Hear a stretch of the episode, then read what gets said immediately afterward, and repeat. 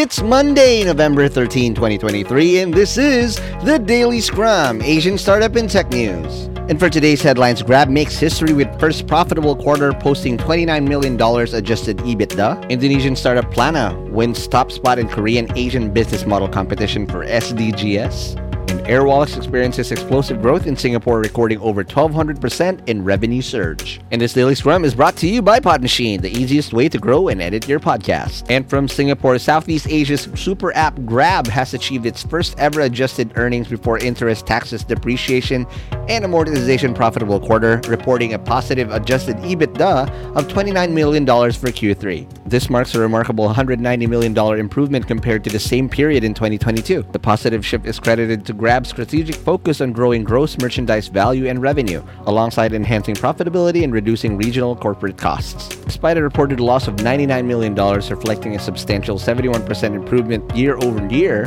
Grab's Q3 revenue soared by 61% to $615 million. The company also adjusted its full year revenue projection to a range of $2.13 billion to $2.33 billion.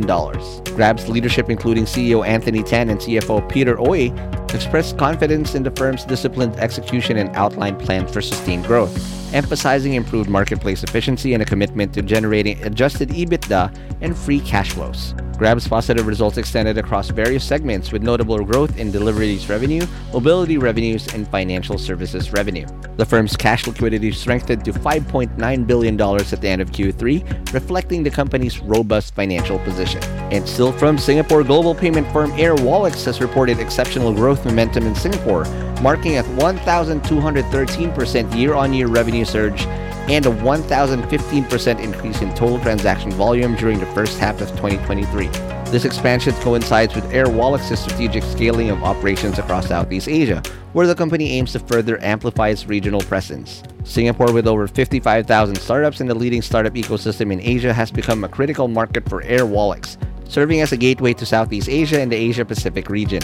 Kai Wu, Chief Revenue Officer and Asia Pacific Executive General Manager at Airwallex, emphasized Singapore's strategic importance and the company's commitment to providing exemplary products and solutions. Arnold Chan, General Manager of Asia at Airwallex, expressed confidence in Singapore's growth potential and informed the company's ongoing investments across Southeast Asia. Airwallex, with global headquarters in Singapore, plans to expand its workforce in the city-state to over 200 in the next year. The company's strong ecosystem includes partnerships with the Singapore FinTech Association, Australian Trade and Investment Commission, Visa, and other key players. Airwallex's recent strategic moves include the planned acquisition of MexPago, expansion into Latin America, key partnerships in the US and EMEA, and the launch of its Airwallex's first startups program in Hong Kong, further underscoring its global financial platform for modern businesses. And from Indonesia, Indonesian startup Plana, specializing in upcycling plastic waste into eco wood and eco bricks, clinched the first rank in a $5,000 cash prize at the 4th Korea ASEAN Business Model Competition for Sustainable Development Goals, or SDGS 2023.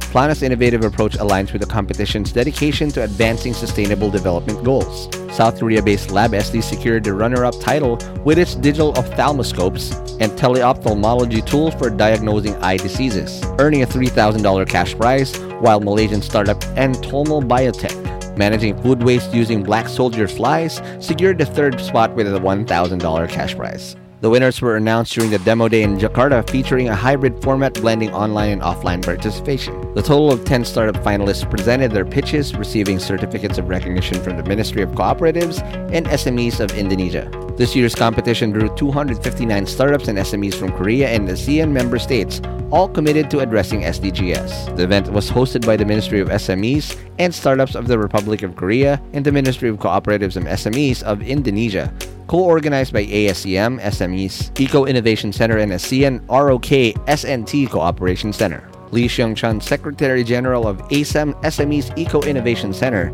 emphasized the competition's role in connecting innovators with mentors, investors, and partners for a more sustainable future. And from the Philippines, in a move to empower and support its riders, Angkas, the pioneering motorcycle ride-hailing service in the Philippines, launches the Angkas Weekend Market in partnership with Sarisuki. This initiative aims to provide additional source of income for Angkas riders and their families while promoting economic advancement through community engagement. The weekend market, part of Angkas's ongoing efforts to make a meaningful difference in the lives of its riders, offers a variety of products from partner riders and their families. Riders are provided free use of stalls to sell their products, creating a strong sense of community and support.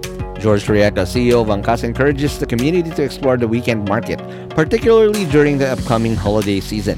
By making purchases, customers not only acquire unique items and delicious food, but also contribute to the local economy supporting small-scale entrepreneurs. The Angkas Weekend Market will operate during select weekends from November 19 to December 31, 2023 at the Angkas Cainta office. In addition to the weekend market, Angkas recognizes rider excellence through its Drive to Win initiative, awarding 200,000 pesos worth of prizes every two weeks to riders who meet or exceed daily ride challenges. The awards include grocery vouchers, household appliances, gadgets, gift certificates, and gas vouchers, showcasing Angkas's commitment to appreciating the steadfast efforts of its writers. And that's it for today's Daily Scrum. Follow us on Spotify, Apple Podcasts, or wherever you listen to podcasts. And to get all the links to the news that we've mentioned today, you can find them at thedailyscrum.hustleshare.com. And if you want to support HustleShare and doing content like this, please do subscribe at premium.hustleshare.com.